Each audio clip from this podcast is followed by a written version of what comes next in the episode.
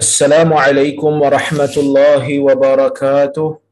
الحمد لله نحمده ونستعينه ونستغفره ونعوذ بالله من شرور أنفسنا ومن سيئات أعمالنا. من يهده الله فلا مضل له ومن يضلل فلا هادي له.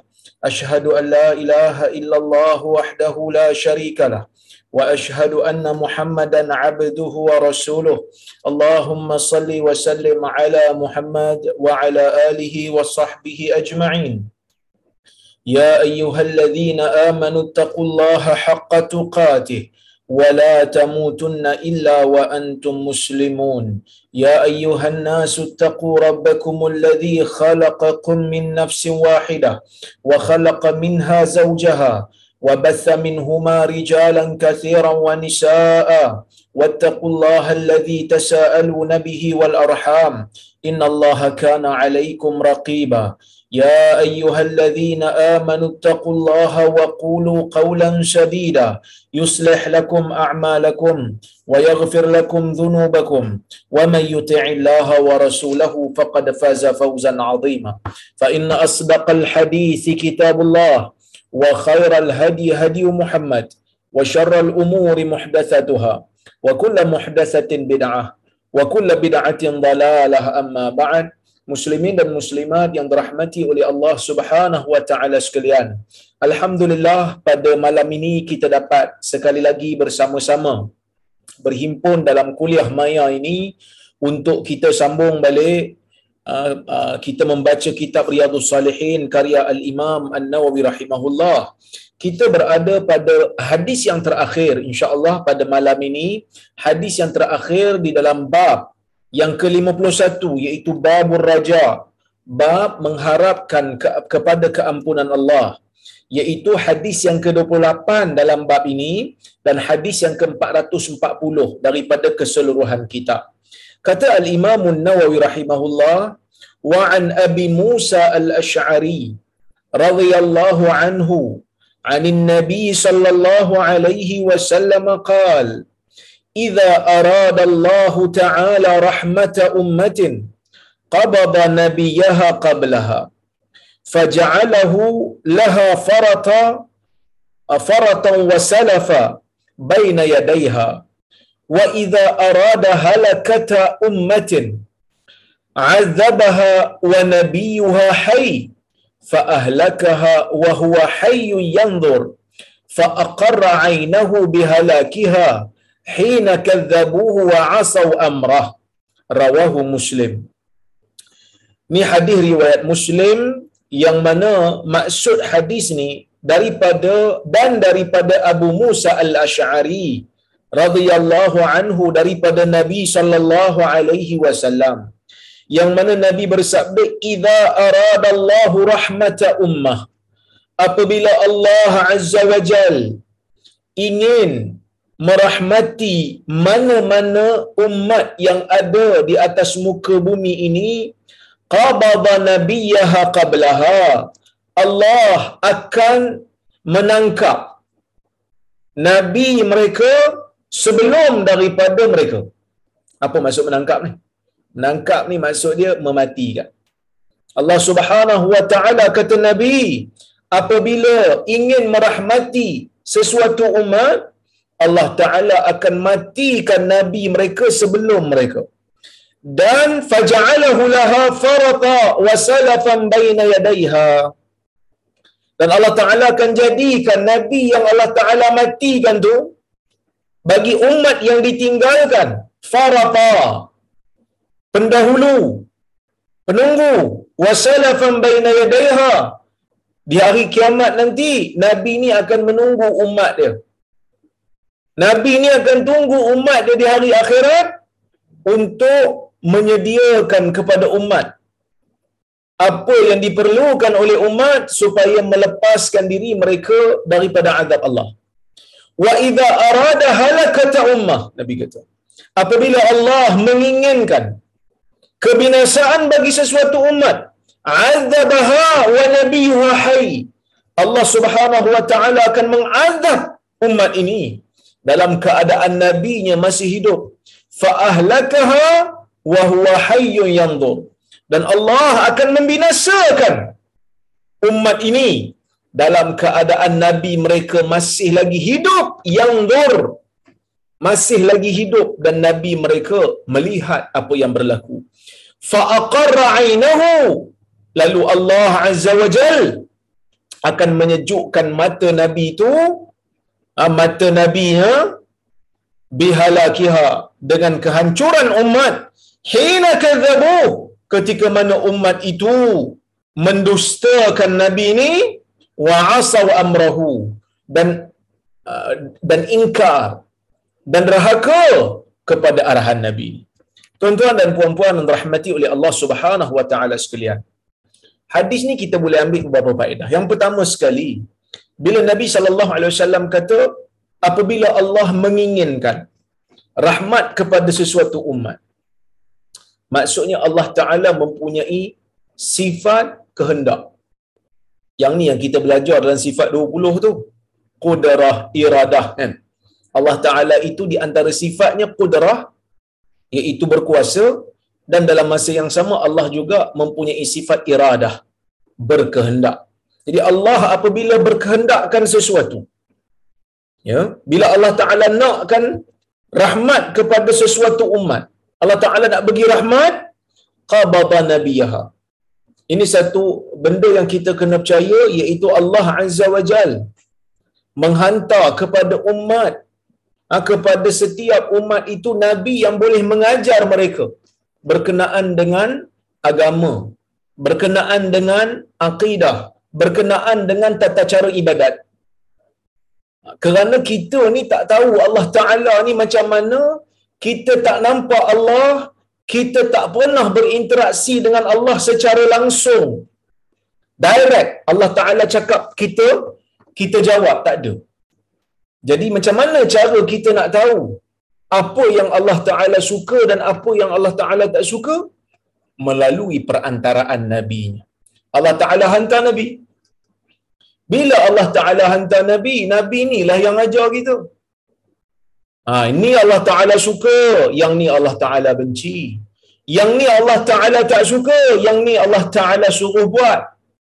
Jadi Nabi inilah yang akan bagi tahu. Jadi Allah apabila dia hendak merahmati sesuatu umat, dia akan matikan Nabi itu dulu. Supaya Nabi ni boleh menunggu umat ni, supaya Nabi ni boleh menunggu umat ni di akhirat nanti, pendahulu kalau macam Nabi kita Muhammad sallallahu alaihi wasallam akan tunggu kita di haud akan tunggu kita di telaga nanti. Yang dipanggil sebagai telaga al-haud yang mana Nabi akan panggil kita. Ummati ummati Nabi kata. Umatku umatku kan? Macam mana Nabi boleh kenal kita? Macam mana Nabi boleh tunggu kita di padang mahsyar sambil dia kenal kita bukan hanya sekadar tunggu. Kita tak perlu perkenalkan diri pun. Kalau tengok dalam hadis tu kita tak perlu perkenalkan diri. Sebaliknya Nabi sallallahu alaihi wasallam kenal kita. Macam mana Nabi sallallahu alaihi wasallam boleh kenal kita? Kerana kita ni ada tanda yang Allah Subhanahu wa taala berikan iaitu kita punya tangan dan kita punya kaki berserta. Berserta muka kita akan bercahaya min atharil wudu. Ha, disebabkan kesan wudu yang kita ambil. Ha. kesan wudu yang kita ambil ni akan bercahaya. Jadi sebab itu tuan-tuan dalam dunia ni kena kena banyak berwudu tajdidul wudu memperbaharui wudu. Dan kalau bagus sekali berada di dalam berada di dalam wudu. Jadi oleh kerana itulah tuan-tuan dan puan-puan rahmati Allah sekalian nabi boleh kenal kita. Sebab itu nabi boleh boleh kenal kita. Sebab kita ada tanda. Ha, cuma orang-orang yang terlibat dengan bid'ah orang yang murtad tidak akan dapat minum daripada air telaga ni. Air telaga Nabi sallallahu alaihi wasallam bila disebut dalam hadis man syariba minhu la yadhma ba'dahu abada. Sesiapa yang minum daripada telaga nabi sallallahu alaihi wasallam ini dia tidak akan ya dia tidak akan dahaga lagi selama-lamanya. Ha, okey? Baik itu nabi kita Muhammad sallallahu alaihi wasallam. Ya? Baik. Persoalan berikutnya. Ha, persoalan berikutnya bila kita kata nabi kita ada telaga dia sendiri nabi kita akan tunggu kita supaya kita ni boleh minum air daripada telaga yang sangat nikmat. Ha, air telaga yang sangat nikmat yang daripada yang dipanggil sebagai telaga kausar lah kan? Okey. Adakah nabi-nabi lain? Ya? Adakah nabi-nabi lain mempunyai telaga yang sama? Wallahu taala a'lamu bisawab di sana ada riwayat yang menyebutkan bahawasanya setiap nabi ni Waalaikumsalam warahmatullahi wabarakatuh. Ada riwayat yang menunjukkan bahawasanya setiap nabi ni adalah ada telaga. Inna likulli nabiyyin hawdha wa innahum yatabahawna ayyuhum akthar waridatan. Wa inni arju an akuna aktsarahum dalam hadis riwayat Tirmizi Nabi sallallahu alaihi wasallam menyebutkan likulli nabiyyin. Inna likulli nabiyyin hawdha. Bagi setiap nabi ini ada hawdha. Ya, bagi setiap nabi ini ada telaga. Wa innahum yatabahawna ayyahu ayyuhum aktsar waridatan. Dan setiap daripada nabi ini akan berlumba-lumba nak tengok mana satu di antara mereka ni yang paling banyak didatangi pada telaga mereka. Wa inni arju an akuna aktsarahum dan aku meng, aku mengharapkan agar aku ni orang yang paling banyak sekali lah umat yang datang ke telaga Tapi hadis ni tuan-tuan dan puan-puan rahmati Allah sekalian mempunyai perbezaan pandangan dalam kalangan ulama. Sebahagian ulama mengatakan hadis ini tidak sahih. Ha, sebagian ulama kata hadis ni tak sahih. Oleh kerana itulah ada di kalangan ulama yang mengatakan bahawasanya telaga ni ya merupakan keistimewaan Nabi Muhammad sallallahu alaihi wasallam saja. Sebab dia kata riwayat yang menyebutkan tentang telaga nabi-nabi lain ni adalah riwayat yang tidak sahih. Adalah riwayat yang tidak sahih.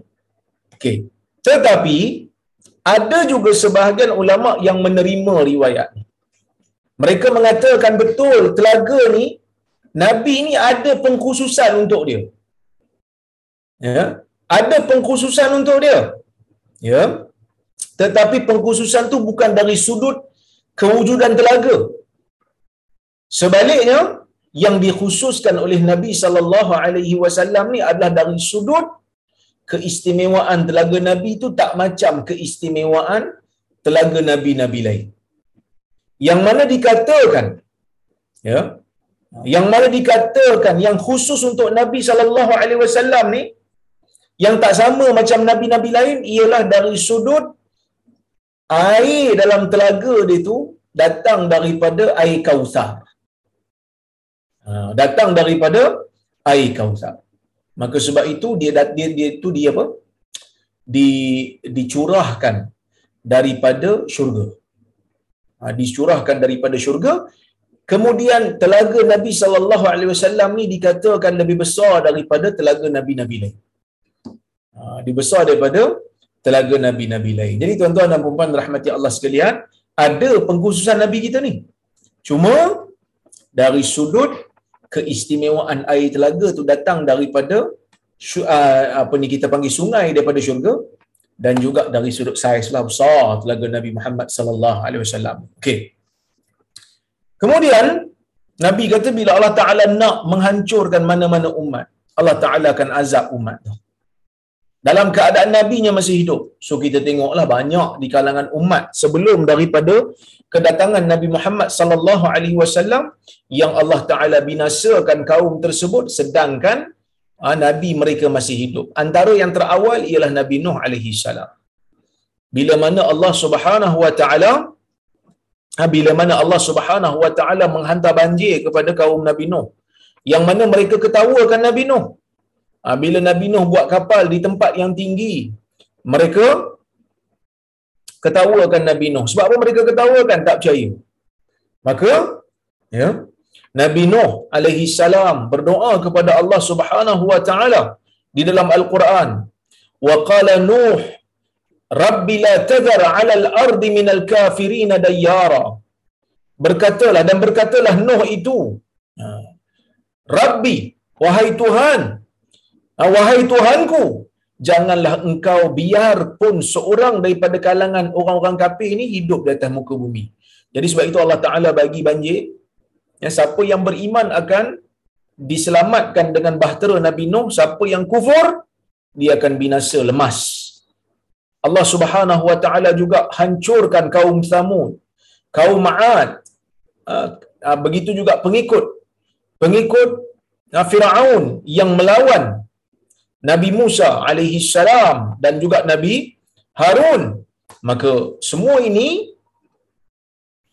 adalah petunjuk ataupun bukti-bukti di mana apabila Allah nak membinasakan sesuatu umat secara kita panggil apa secara menyeluruh Allah Taala akan binasakan mereka dalam keadaan nabi nabi mereka masih masih hidup dan nabi mereka melihat demikian juga yang berlaku kepada kaum Nabi Allah Lut alaihi salam yang melakukan homoseksual sehingga Allah Subhanahu wa taala mengazab mereka dengan menterbalikkan bumi ia merupakan salah satu daripada kerosakan yang berlaku di atas muka dunia ini sehingga menyebabkan Allah Subhanahu wa taala murka kepada mereka. Jadi nabi mereka akan tengok fa aqarra ainahu Allah taala akan sejukkan mata nabinya disebabkan Allah menghancurkan kaum itu. Sebab apa? Sebab mereka ini mendustakan nabi. Dengan segala cara, dengan segala bukti yang begitu jelas Allah Taala bagi.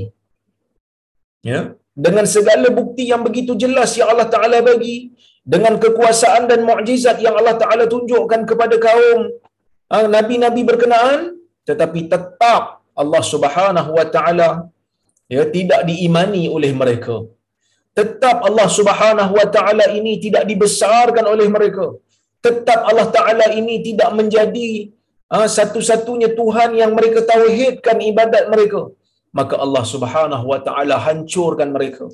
Allah Subhanahu wa taala benamkan mereka. Allah Subhanahu wa taala azab mereka. Itu baru azab di dunia lah. Belum lagi sampai azab di di akhirat. Maka sebab itu Syekh Mustafa Bura dalam kitab di Muttaqin dia menyebutkan dia kata afadal hadis anna intifa'al ummah bi mauti nabiyha qablaha inma yahsul idza kanat mutaassiyatan bihi sabiratan ba'dahu ala dini. Dia kata hadis ni bagi tahu kat kita.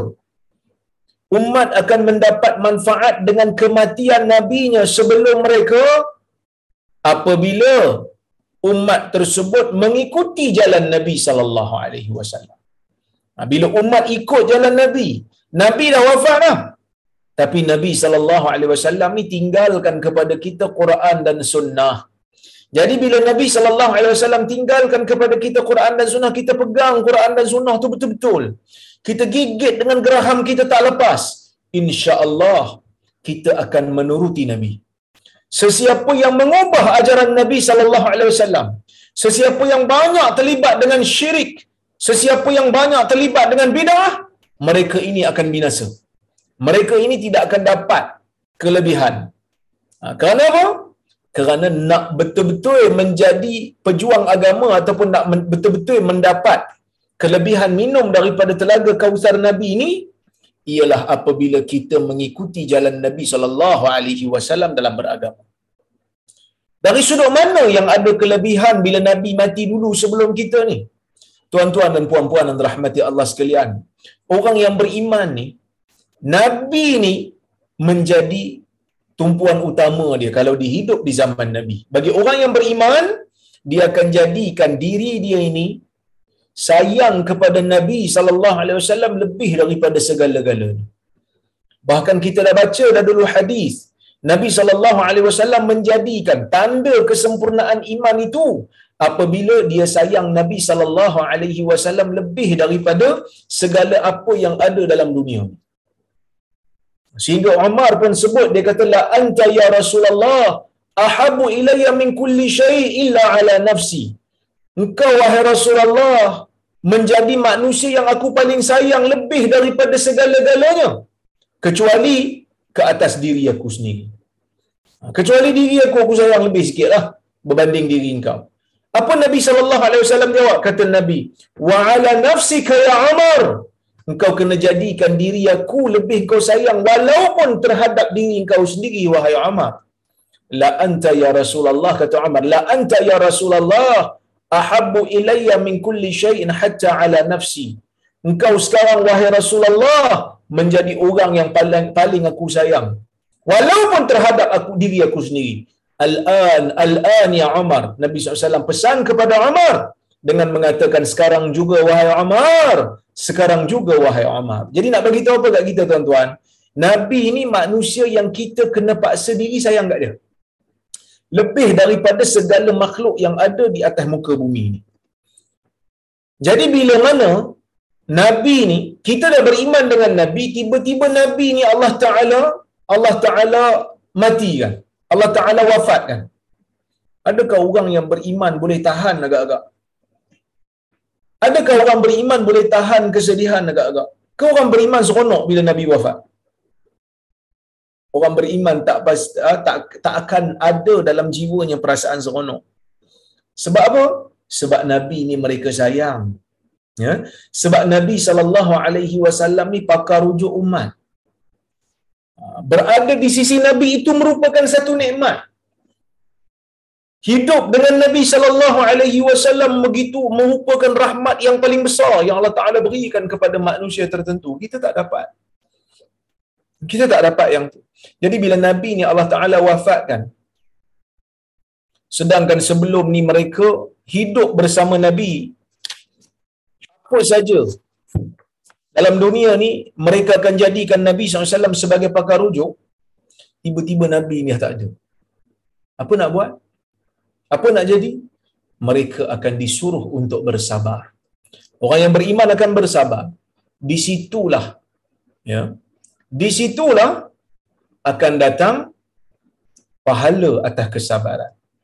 Demikian yang disebutkan oleh Ibn Allan dalam kitab dia Dalilul Falihin syarah kepada Riyadhus Salihin. Pahala kesabaran. Karena Allah Taala sebut wa basyiris sabirin. Berikan berita gembira kepada mereka yang sabar ketika mana Nabi sallallahu alaihi wasallam wafat bila diberitahu kepada para sahabat ya, bila kita diberitahu bila bila para sahabat diberitahu bahawasanya Nabi SAW telah wafat di antara orang yang sukar untuk terima hakikat ni ialah Umar bin Khattab radhiyallahu anhu bahkan dia siap kata siapa yang kata Muhammad mati saya akan pancung kepalanya. Sehinggalah Abu Bakar menenangkan. Abu Bakar ajar Umar dan para sahabat yang lain untuk sabar dan menerima hakikat. Sehingga Anas radhiyallahu anhu dia kata apa? Dia kata lamma qadima an-nabiy sallallahu alaihi wasallam adaa minha kullu shay.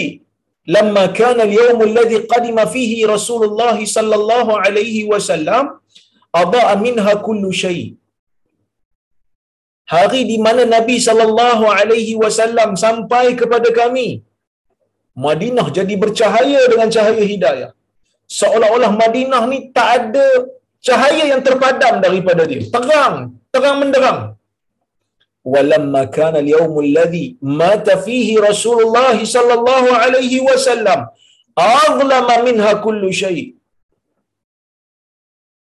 dan pada hari Nabi sallallahu alaihi wasallam wafat aghlama minha kullu syai semua yang berada di Madinah ini menjadi menjadi gelita menjadi gelap seolah-olah macam tak ada cahaya kerana semua orang pakai sugul semua orang pakai sedih orang macam tak boleh terima hakikat macam mana ni kita nak hidup lepas ni ni Nabi dah tak ada. Sebab selama ni ada masalah apa, Nabi tolong jawab. Turun wahyu. Oleh kerana tu tuan-tuan dan puan-puan rahmati Allah sekalian, Anas kata hatta ankarna qulubana sehingga pada hari Nabi wafat tu kami rasa pelik pada jiwa kami. Jantung kami terasa pelik. Ma nafadna anhul aidi. Kami tidak boleh halang tangan kami daripada membuang pasir dan tanah untuk dikambuskan jasad Nabi. Bila orang letak pasir nak kambus jasad Nabi, kami akan tolak pasir itu. Sehingga Fatimah pun kata, kamu suka ke untuk meletakkan tanah nak menanam ah, jasad Nabi wasallam seperti mana hadis yang kita baca dulu kan. Fatimah siap tanya lagi. Adakah kamu suka, adakah kamu redha? Bukan Fatimah ni menyalahkan takdir. Tapi Fatimah nak menunjukkan bahawasanya betapa dia sedih dengan pemergian Nabi SAW. Dan bila sedih ni, tapi dalam masa yang sama sabar, Allah Subhanahu Wa Taala akan berikan ganjaran. Begitu juga bagi umat yang rindu kepada nabinya.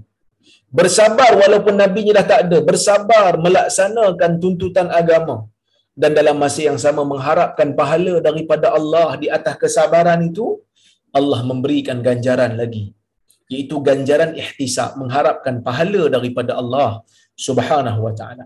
Sebab itu kata Syekh Mustafa Bura dia kata nak dapatkan kelebihan um, mana-mana umat nak dapatkan kelebihan ha, walaupun Nabi nya telah wafat sebelum dia syarat nak dapat pahala tu nak dapat kelebihan itu yang pertama mesti mutaassiyah bihi dia mesti umat tu mesti memegang sunnah Nabi sallallahu alaihi wasallam pegang betul-betul ajaran Nabi sallallahu alaihi wasallam ha, bukan bila Nabi dah wafat dia pergi renovate ajaran Nabi kan ha, bukan dia pergi renovate tak ada tak perlu renovate ajaran Nabi SAW ajaran Nabi dah terbaik dah. Nabi merupakan guru yang terbaik.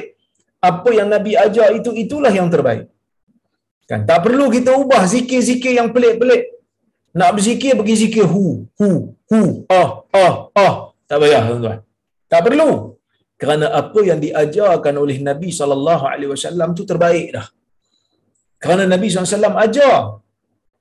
Di antara zikir yang afdal, ialah la ilaha illallah. Di antara zikir yang Nabi SAW kata berat di atas timbangan mizan. Ialah subhanallah wa bihamdi subhanallahil azim. Di antara zikir yang Nabi ajar. Allahu Akbar. Alhamdulillah. Kita amal yang dulu tuan. Kerana inilah yang diajar oleh Nabi sallallahu alaihi wasallam. Baik. Wa halakuha fi hali hayatihi inna ma yakunu idza kafarat bihi wa asat amrahu dan kebinasaan.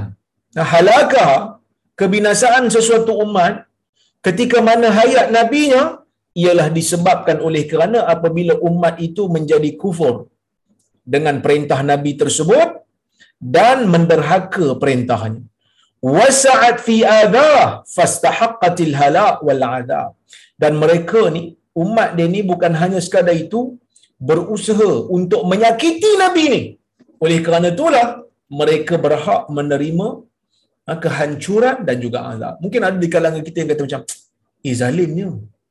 Kenapa pula Nabi sejuk mata tengok umat dia kena seksa? Bukankah patutnya Nabi ni kena maafkan? Tak tuan-tuan. Bukan bukan setiap masa. Ada kalanya apabila umat itu terlalu jahat, dengan segala cara nabi ni dah bagi dah bagi tahu dah untuk beriman kepada Allah diperolok diketawakan ya diketawakan ah yang ni mereka layak untuk menerima azab daripada daripada Allah sebab itu tuan-tuan dan puan-puan rahmati Allah sekalian ah, umat Nabi Nuh yang uh, yang yang kafir kaum Nabi Nuh yang kafir.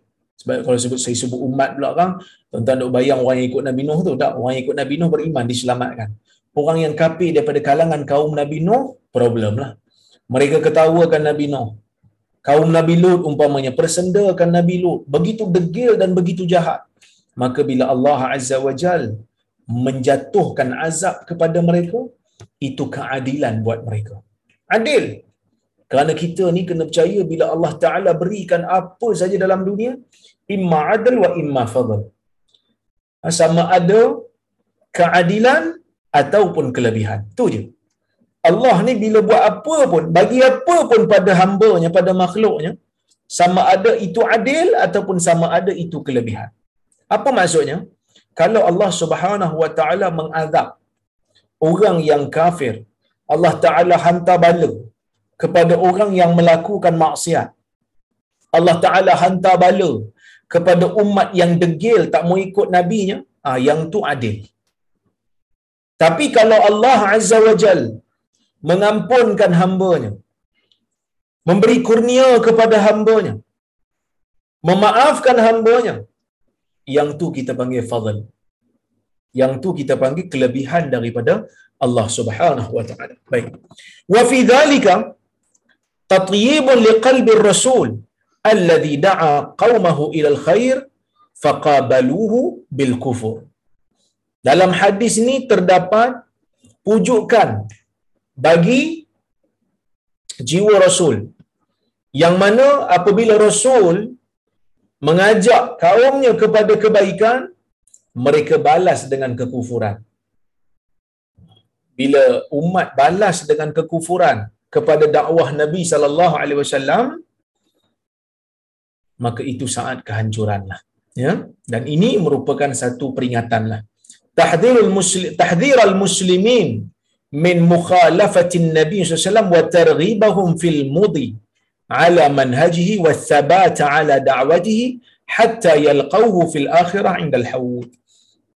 Hadis ini juga mengandungi peringatan, amaran kepada orang-orang Islam daripada menyalahi arahan Nabi sallallahu alaihi wasallam dan menggalakkan mereka untuk terus berada di atas manhaj di atas metodologi Nabi beragama. Dan hadis ini juga ajar kita untuk sabat ala da'wati. Kekal berada di atas dakwah Nabi sehingga kita bertemu dengan Nabi SAW di akhirat iaitu di di telaga Al-Kautsar tu tadi. Ya, baik. Kemudian kita masuk kepada bab yang baru iaitu bab yang ke-52. Bab fadlir raja, bab kelebihan mengharap. Qala Allah Ta'ala ikhbaran 'anil 'abdi salih. Kata Imam Nawawi Allah Ta'ala berfirman menceritakan tentang hamba yang saleh wa ufawwidu amri ila Allah. Inna Allah basirun bil ibad. Fawaqahu Allah sayyiati ma makaru. Yang bermaksud aku menyerahkan segala urusanku kepada Allah. Sesungguhnya Allah Ta'ala itu maha melihat mengetahui terhadap hamba-hambanya. Allahu maka Allah menyelamatkan dia daripada keburukan, daripada kejahatan apa yang mereka rancangkan. Yang ni Allah Taala cerita tentang satu orang daripada kalangan kaum Firaun daripada keluarga Firaun yang beriman kepada Nabi Allah Musa dan Harun. Ha, ni kita kata ni iman tu tak dapat nak diwarisi. Kadang-kadang ayah beriman, anak lawan. Kadang-kadang anak lawan, anak beriman, ayah pula lawan. Daripada keluarga Firaun ni ada yang beriman kepada Nabi Musa dan juga Nabi Harun. Lalu dia ni ah, di orang kata apa di diberikan ancaman. Ah, diberikan orang kata apa uh, gertakkan. Firaun gertak dia. Kan?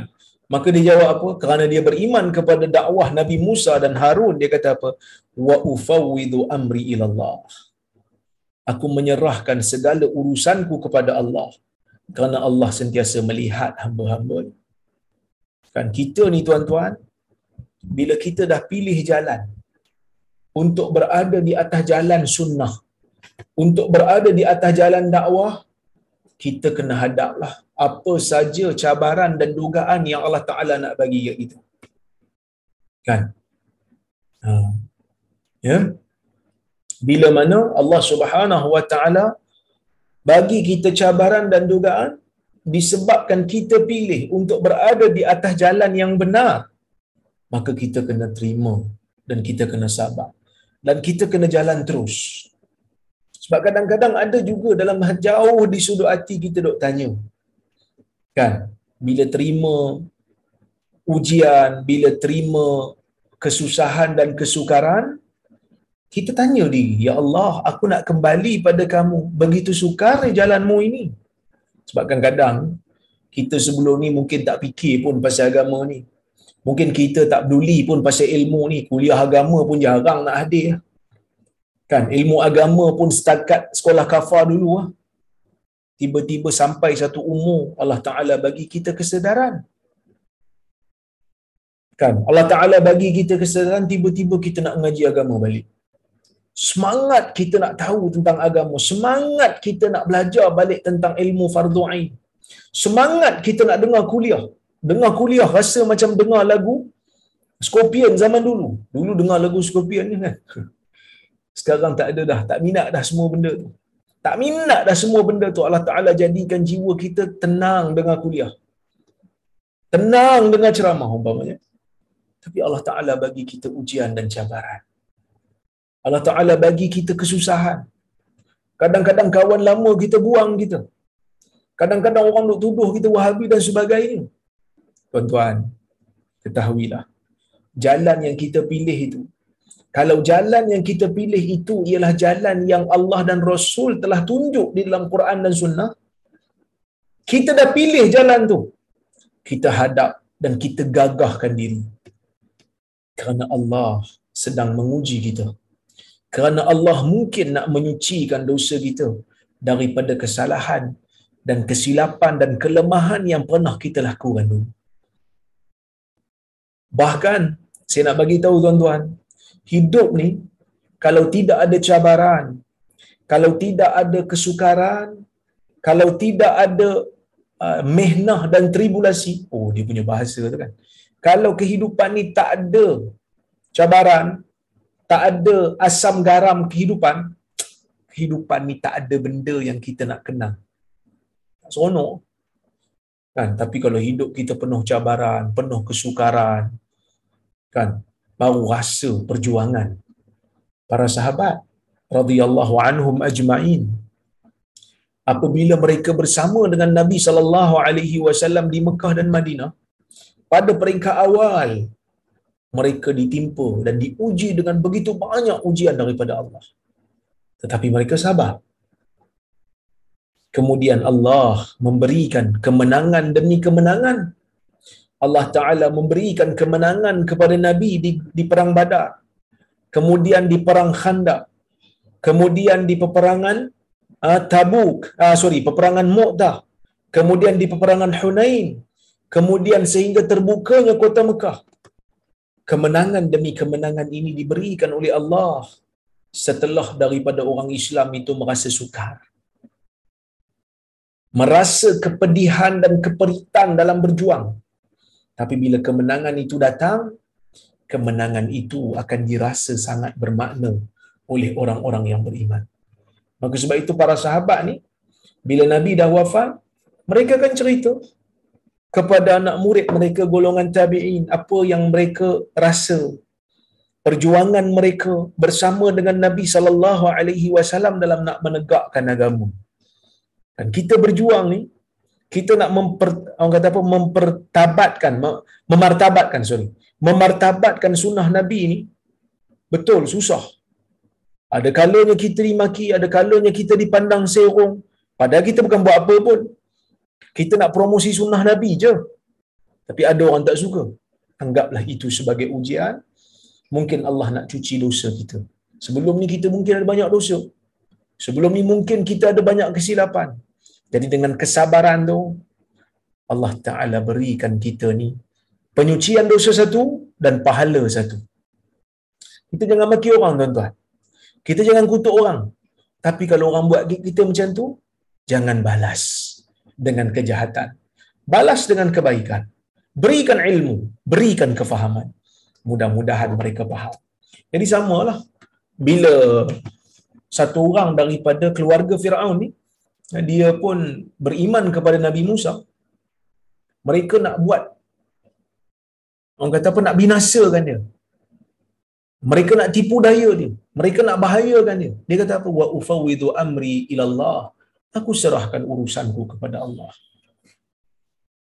Menyerahkan urusan kepada Allah ni bukan hanya sekadar dengan mulut je tuan-tuan. Dengan mulut sedap. Kan? Tapi bila mana kita dilanda dengan bahaya, bila mana tidak ada lagi kebergantungan kepada makhluk, masa tu baru kita rasa besarnya perkataan wa ufawwidu amri ila Allah. Aku menyerahkan segala urusanku kepada Allah. Dia yang menguruskan ah, dia yang menguruskan kehidupanku, dia yang menguruskan segala urusan hidupku. Itu yang kita kata hasbunallah wa ni'mal wakil tu. Cukup bagi kami Allah dan dia sebenar-benar pengurus yang menguruskan urusan kita. Jangan biarkan Allah jangan biarkan Allah tinggalkan kita, lupakan kita. Bukan maksud Allah Taala pelupa tak Allah Taala tinggalkan jangan. Wala takilni ila nafsi tarfata'in di antara doa Nabi SAW. Janganlah kau serahkan diriku kepada diriku. Jangan kau serahkan urusanku kepada diriku walaupun hanya dengan sekelip mata. Jangan. Kerana kita sentiasa mengharapkan Allah Subhanahu wa taala sentiasa membimbing kita, memberi panduan kepada kita dan sentiasa memberikan hidayah kepada kita. Dan apa kelebihannya? Fawaqahu Allahu sayyiati ma makaru. Allah Taala akan bebaskan dia, selamatkan dia daripada kejahatan orang-orang kafir yang nak melakukan rancangan jahat kepada dia. Tuan-tuan dan puan-puan rahmati Allah sekalian, Nabi Muhammad sallallahu alaihi wasallam ketika nak berhijrah umpamanya. Kita selalu dengar cerita berkenaan dengan hijrah. Sewaktu Nabi Muhammad sallallahu alaihi wasallam nak berhijrah, keadaan begitu bahaya. Keadaan begitu bahaya, sangat bahaya. Sehingga kan Nabi terpaksa berdakwah uh, Nabi terpaksa berhijrah dalam keadaan sembunyi-sembunyi. Sembunyi-sembunyi Nabi pergi. Sebab apa? Ada tawaran 100 ekor unta. Siapa yang dapat tangkap Muhammad sama ada hidup ataupun mati. Hidup Nabi penuh dengan perjuangan. Hidup Nabi ni penuh dengan cabaran. Kan? Jadi bila lari, ha? bukan lari lah kita kata. Nabi berpindah. Sebab Nabi tak takut. Nabi diarahkan untuk berpindah. Nabi bukan melarikan diri. Kalau Nabi ni betul larikan diri, masa Allah Taala izinkan Nabi pergi ke uh, Allah Taala izinkan orang Islam pergi ke Habsyah tu Nabi dah pergi sekali. Tapi Nabi tak pergi pun. Kenapa Nabi tak pergi Habsyah? Kerana Habsyah tu dah establish sebagai negara Kristian. Kalau Nabi pergi pun Nabi hanya sekadar dapat perlindungan. Itu bukan kerja Nabi. Dapat perlindungan ni bukan kerja Nabi. Kerja Nabi ialah mendirikan agama. Sebab tu Nabi tak pergi ke Habsyah. Nabi pergi ke Madinah. Kenapa Nabi pergi ke Madinah? Kerana Madinah menjanjikan pemerintahan kepada Nabi sallallahu alaihi wasallam. Nabi boleh tegakkan syiar Islam, syariat Islam di Madinah. Maka sebab tu Nabi pergi. Bila Nabi pergi ni tuan-tuan, pun Nabi hadapi kesukaran. Bukan pergi-pergi terus jadi senang ni tak. Perang dulu badar, kalah di Uhud. Macam-macam. Kan? Dikata oleh orang munafik pula ketika mana peperangan Ahzab berlaku.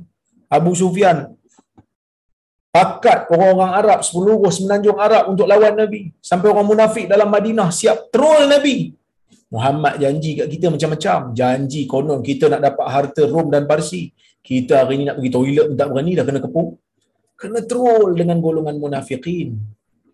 Ia sesuatu yang sukar menyakitkan. Tetapi ini semua memberikan kebahagiaan. Memberikan kesenangan keseronokan apabila kita dah menang nanti.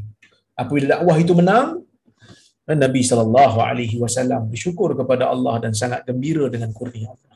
Baik kita tengok hadis yang pertama dalam bab ni dan hadis yang ke-441 dalam keseluruhan kitab ni. Baik. Wa an Abi Hurairah radhiyallahu anhu an Rasulullah sallallahu alaihi wasallam annahu qala Qala Allah azza wa jalla, ana 'inda dhanni 'abdi bi وأنا معه حيث يذكرني. والله لله أفرح بتوبة عبده من أحدكم. يجد ضالته بالفلاح. ومن تقرب إلي شبرا تقربت إليه ذراعا. ومن تقرب إلي ذراعا تقربت إليه باعا. وإذا أقبل إلي يمشي aqbaltu ilaihi uharwil muttafaqun alaih hadis riwayat Bukhari dan Muslim. Yang bermaksud daripada Abu Hurairah radhiyallahu anhu daripada Rasulullah sallallahu alaihi wasallam. Rasulullah sallallahu alaihi wasallam bersabda Allah azza wa jalla berfirman di kursi Ana inda zanni abdi bi Sesungguhnya aku ini di sisi sangkaan hambaku kepadaku. Ya. Nah. Aku di sisi sangkaan hambaku kepadaku. Apa maksud ayat ni? Apa maksud bila Allah Ta'ala kata aku seperti sangkaan hambaku terhadap ada yang kata maksudnya hamba ni apa yang dia sangka pada Allah Allah akan berurusan dengan dia seperti sangkaan hamba tu. Maksudnya orang beriman ni disuruh untuk berbaik sangka dengan Allah. Orang beriman ni disuruh untuk berbaik sangka dengan Allah. Jangan ada sangkaan buruk. Kalau dia beramal, dia kena sangka baik, Allah Ta'ala terima amalan dia. Dan Allah Ta'ala akan gandakan ganjaran bagi dia. Ya. Kalaulah kata dia bertaubat, dia kena sangka baik pada Allah. Allah Ta'ala akan memberikan pengampunan kepada dia. Bila dia beriman, dia kena sangka baik Allah Ta'ala menerima iman dia. Dan apabila dia berdoa, dia kena bersangka baik Allah Ta'ala akan makbulkan doa dia. So ni sangka baik pada Allah ni kata para ulama. Jadi bila dia beramal, dia sangka baik dengan Allah, Allah Ta'ala terima. Jadi para ulama kata, maksud hadis ni Allah bersa Allah adalah di Allah uh, ialah seperti mana yang hamba sangka. Maksudnya ini arahan untuk bersangka baik dengan Allah dan mengharapkan keampunan Allah. Kalau kamu sangka baik pada Allah Allah akan perlakukan kamu dengan baik jadi sebab itu teruskan beramal sebab kalau kita sangka buruk ni alamat kita tak boleh buat apa dalam dunia ni nak beramal ish aku ni bukan tak nak beramal tapi Allah Ta'ala nak ke terima amalan aku ni? Amalan dah lah compang camping, halal balai. Solat pun kadang-kadang baca inna a'taina dengan kulhu Allah aja. Rakaat pertama dengan rakaat kedua Allah Ta'ala nak ke terima? Apalah sangat ibadat aku nak dikira dengan ibadat orang lain? Allah mesti tak terima ibadat aku malah solat. Jadi manusia yang berfikiran macam ni, lama-lama dia akan membawa kepada futur lama-lama dia akan jadikan manusia ni tak nak beramal sebab apa? Sangka buruk dengan Allah sedangkan Allah tak begitu. Sedangkan Allah menerima hamba dia. Orang yang bertaubat daripada dosa besar pun Allah Ta'ala boleh terima. Doa, taubat dia. Apatah lagi orang yang mungkin tak pernah terlibat dengan dosa besar. Maka sebab itu tuan-tuan, Allah Ta'ala sebut, Aku ni seperti mana yang hamba ku sangkakan pada aku. Wa ana ma'ahu haitsu yadhkuruni.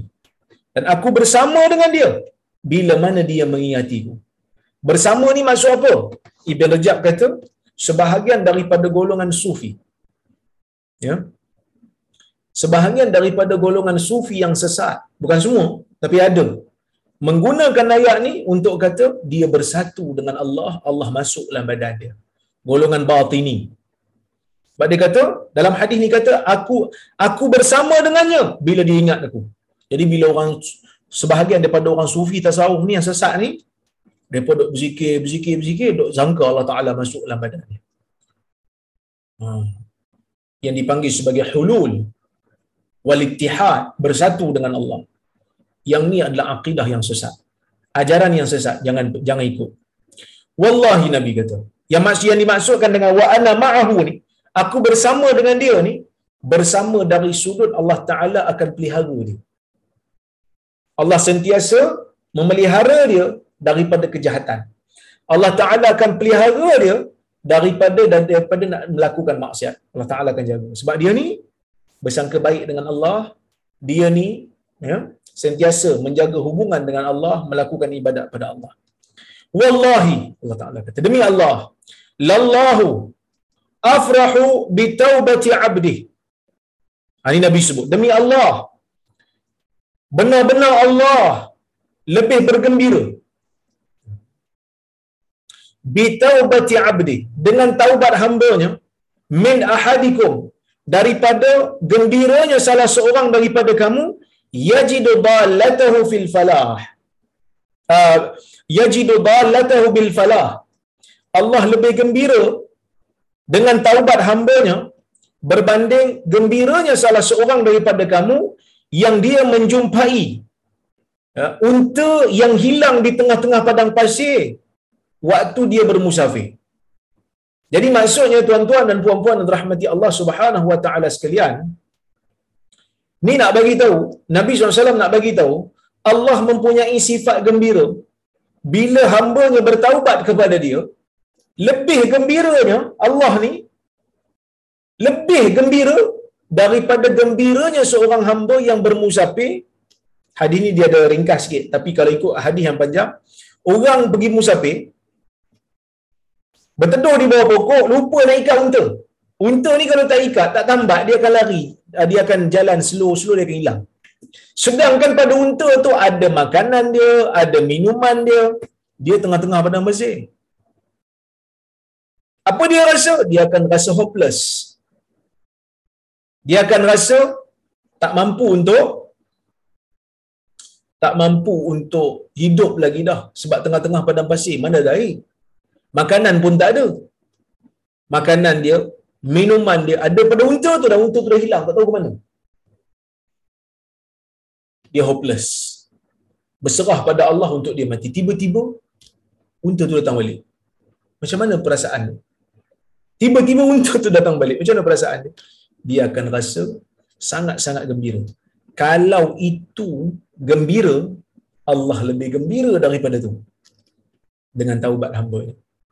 Macam mana Allah Ta'ala gembira Ustaz? Wallahu a'lam. Ini sifat Allah. Kita tak boleh bayang. Tapi Nabi kata, kalau hamba ni sangat gembira, Allah lebih gembira daripada tu dengan taubat hamba-Nya. Waman taqarraba ilayya shibran. Allah Ta'ala kata, sesiapa yang mendekatkan dirinya kepada aku sejengkal, taqarrabtu ilaihi dhira. Aku akan dekatkan diriku kepadanya secara se apa sehasta. Wa man taqarraba ilayya dhira'an taqarrabtu ilayhi ba'a. Sesiapa yang mendekatkan diri kepadaku sebanyak sehasta, aku akan mendekatkan diri kepadanya sedepa. Wa idza aqbala ilayya yamshi. Apabila dia datang kepadaku dalam keadaan berjalan, aqbaltu ilayhi uharwil. Aku akan uh, pergi kepadanya dalam keadaan berlari. Maksudnya Allah Taala ni nak mengampunkan hamba ni lebih segera daripada hamba itu sendiri minta ampun. Begitu besarnya rahmat Allah Ta'ala, bila kita nak dekatkan diri, Allah Ta'ala akan terus menerima taubat kita kalau kita taubat dengan betul. Sebab itu, ya, uh, Syekh uh, Mustafa Bua, dia hurai hadis ini, dia kata, أفاد الحديث ala husni حسن billahi ta'ala wa raja'i rahmati. Hadis ni memberikan kita faedah supaya kita bersegera untuk berbaik sangka dengan Allah dan mengharapkan rahmat Allah. Jangan ada sangka buruk dengan Allah. Kalau Allah Ta'ala bagi kita ujian sekalipun, kalau Allah Ta'ala bagi kita kesusahan sekalipun, kita cuba dengan cara yang terbaik untuk jadikan ia memberikan kesan dan impak positif pada diri. Kadang-kadang ada benda barang kita hilang umpama. Kan barang kita hilang, barang yang kita sayang pecah. So kita kata Allah Taala nak uji diri aku. Allah Taala nak didik aku supaya buang dunia daripada daripada uh, jiwa aku daripada jantung aku. Kan contohlah dulu kan saya pernah cerita kan. Bagaimana Allah Taala uh, beri ujian pada saya. Saya masa tu baru beli kereta. Tak pernah ada kereta baru tuan-tuan. Beli kereta. Kebetulan masa tu baru dapat jawatan tetap pencarah kanan dekat uh, UPSI beli tak kereta? Kereta keluar orang kata apa keluar daripada kilang ni. Plastik pun tak buka lagi. Kan? Punya sayang kereta ni. Oh ya anak-anak tak boleh makan lah kereta punya sayang kereta. Kan? Tapi bila orang kata apa? Uh, bawa kereta tu tiba-tiba kena langgar dengan orang. Habis kemik semua. Bukan salah kita pun orang langgar. Jadi macam mana nak pujuk diri? Bila tengok cala dekat kereta tu bercala lagi jiwaku itu yang kata apa? Akar nibung meresap kan? Akar apa? Saya lupa selalu lupa kan? Akar keranji dalam perahu. Terbakar kampung nampak asap terbakar hati siapa yang tahu kan? Terbakar hati bila tengok tu kan? Tapi kita pujuk ni kita kata sayang tak kita lebih sangat ni. Ha, maka sebab tu Allah Ta'ala didik Allah Ta'ala ajar. Bercala kita tu supaya kita tahu dunia ni bukan apa sangat bagi kamu. Dunia ni kalau Allah Ta'ala nak tarik Allah Ta'ala nak hancurkan daripada tangan kamu anytime boleh.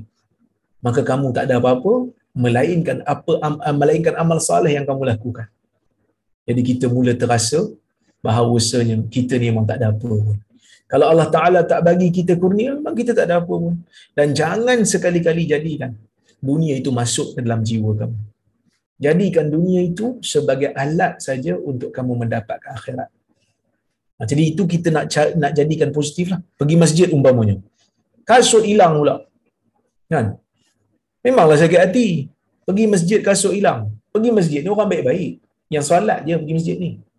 Tiba-tiba dia boleh mencuri pula. Kasut kita dah mahal. Kan? Baru beli pula tu. Kita pujuk ni. Alhamdulillah. Hilang kasut ni boleh beli kasut baru. Kalau tak, tak ada sebab nak beli kasut baru. Sebab kalau beli kasut baru, orang dalam keadaan kasut lama masih ada, mungkin ha, mem marah pula kan. Tapi bila dah betul-betul hilang, ha, bila mem tanya, boleh kasut baru bang? Eh, oh, hilang tadi kat masjid. At least adalah alasan. Ha, contohnya. Eh. Baik. Itu yang pertama. Yang kedua al-mubadarata ilaihi bitaubah wal ikthar min al-a'mali salihah. Hadis ni nak bagi tahu kat kita supaya kita bersegera bertaubat. Yang kata, ya, aku kalau taubat sekarang ni Tuhan terima ke? Allah Taala terima. Jangan tangguh-tangguh. Wal ikthar min al-a'mali salih dan perbanyakkan amal saleh. Nah, banyakkan amal saleh kerana dalam keadaan kita sangka baik dengan Allah, Allah Taala akan terima dan Allah Taala akan lipat gandakan pahala. Kemudian, wa huwa fi maqami rububiyah. Yastawjib min al-'abd wa huwa fi maqami dha'f wal 'ubudiyah. Al-musara'ah ila taubah wa syukur lillah. Allah Taala ni di Tuhan. Bila Allah Taala kata bila nabi kata dia gembira dengan taubat hamba kita patut kena segera cepat sebab dia tu Tuhan. Dia nak kita taubat dan seronok kita taubat jadi kita kena ambil peluang cukup-cukup lah. jangan sampai kita bertangguh-tangguh pula ya? Dan yang seterusnya fadlat taubah wa makanat taib indallah. Kelebihan bertaubat dan kedudukan orang yang bertaubat di sisi Allah ni sangat tinggi. Sehingga Allah Taala bersegera mengampunkan dosa dia. Jadi sebab itu ruang taubat ni masih terbuka. Selagi mana matahari belum naik daripada barat selagi mana nyawa kita masih ada belum sampai ke kerongkong kita gunakan kelebihan yang ada ini kesempatan yang ada ini. Wallahu taala alam bisawab Mudah-mudahan ada manfaat lah apa yang saya sampaikan pada malam ini. Saya cuba tengok kalau kalau ada soalan ataupun komentar. Baik.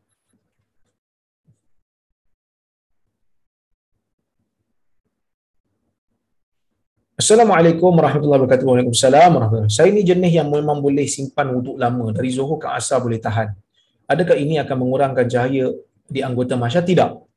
Tidak. Bagus. Boleh tahan uh, wuduk bagus. Kalau terbatal, pergi ambil balik. Perangai Bilal kan? Nabi SAW tanya dia dia suka berwuduk. Bila batal dia pergi wuduk. Lepas tu dia salat wuduk. Salat sunat wuduk. Ya, pergi jaga wuduk bagus. Adakah pertemuan kita dengan Nabi SAW di mahsyar pertemuan pertama kita dengannya? Is it possible to jumpa Rasulullah di barzakh? Sebenarnya pertemuan Nabi SAW dengan kita ini adalah sewaktu kita di, di apa selepas kita mati ini adalah di mana kita ni uh, akan bertemu Nabi SAW di padang mahsyar ketika mana kita minta syafaat supaya Allah segerakan urusan kita. Berjumpa Nabi SAW di barzah saya tidak pasti kerana saya tidak tidak menjumpa riwayat yang menyebutkan demikian. Adakah kita berjumpa? Yang yang pastinya di barzah nanti orang yang beriman akan diberikan nikmat.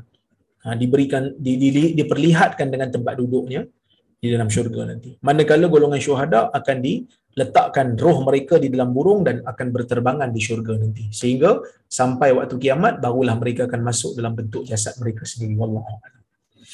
Assalamualaikum, Assalamualaikum, Assalam. Apa hikmah Allah turunkan bala banjir besar ke seluruh dunia dan bukan kepada kaum Nabi Nuh yang sedikit saja pada masa itu? Jazakumullah khair. Wa antum fazakumullah khair. Yang pastinya Allah subhanahu wa ta'ala tidak menzalimi hamba. Itu yang pasti. Ha, adapun hikmah yang spesifik kita pun tak tahu. Berkemungkinan pada waktu itu semua ya, um, uh, kaum ber, uh, telah kufur kepada Nabi-Nabi mereka maka Allah Ta'ala hantar. Ha, hantar bala bencana yang menenggelami semua sekali. Baik.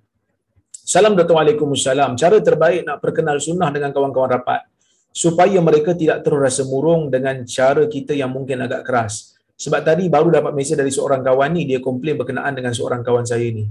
Mungkin cara dia agak tegas dan sedikit keras. Mohon nasihat, doktor. Nabi SAW suruh cakap dengan cakap yang elok. Nabi kata, laisal mu'min bi ta'an walal la'an walal fahish walal badi atau kama qala nabi kata bukan orang mukmin itu yang suka mencela bukan yang suka melaknat bukan yang bercakap dengan perkataan yang mencarut dan bukan jenis kasar so kalau kita bercakap baik dengan dengan Firaun pun Allah Taala suruh cakap baik wa qula lahu qawlan cakap kepada Firaun tu cakap-cakap yang baik cakap-cakap yang lunak kerana manusia ni lebih terkesan dengan sifat lunak kita dulu pun tak kenal sunnah macam mana kita boleh suka sunnah? Kerana ustaz yang mengajar sunnah tu cakap elok dengan kita, cakap lunak dengan kita. Ya, baik.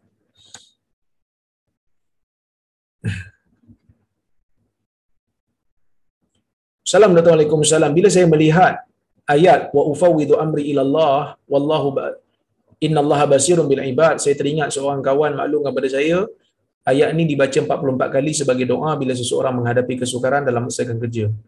Uh, bilangan tu tidaklah sabit dalam mana-mana riwayat. Tapi kalau kita nak jadikan uh, ayat Quran ni sebagai doa, tak ada masalah. Baca berapa kali pun tak apa. Sehingga datang keyakinan Allah Ta'ala akan selesaikan urusan kita, tak ada masalah. Boleh ambil ayat Quran sebagai doa. Baik.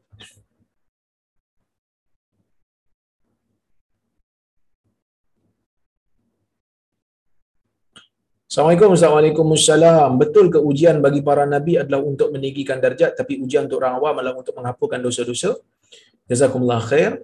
Baik. Dalam hadis riwayat Tirmizi, Nabi SAW mengatakan Allah apabila memberikan Allah Taala bila melihat uh, pada iman seseorang itu ada kekuatan Allah Taala akan uji dia supaya Allah Taala naikkan darjat dia. Uh, para nabi confirm lah bila Allah Taala bagi ujian akan meningkatkan darjat. Tapi bukan hanya para nabi, mana-mana orang saleh yang Allah Taala berikan ujian pun adalah untuk Allah Subhanahu Wa Taala tinggikan darjat dia. Ha, tapi jangan sampai pada tahap ujub lah. Jangan sampai pada tahap ujub dengan mengatakan diri kita ni suci. Tak. Kita bila Allah Ta'ala bagi ujian, kita muhasabah. Dan kita mengharapkan pahala pada Allah.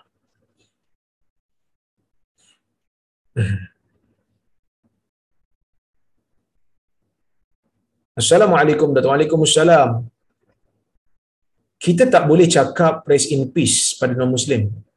So apa ucapan terbaik untuk sekadar to be polite?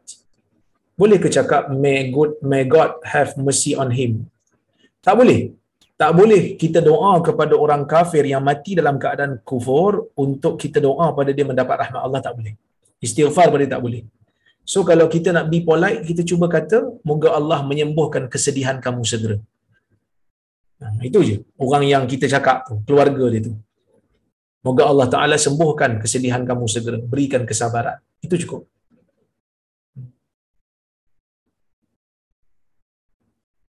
Assalamualaikum warahmatullahi wabarakatuh. Adakah kekufuran disebabkan sombong lebih dahsyat daripada kemunafikan? Munafik itu pun sebenarnya sombong juga.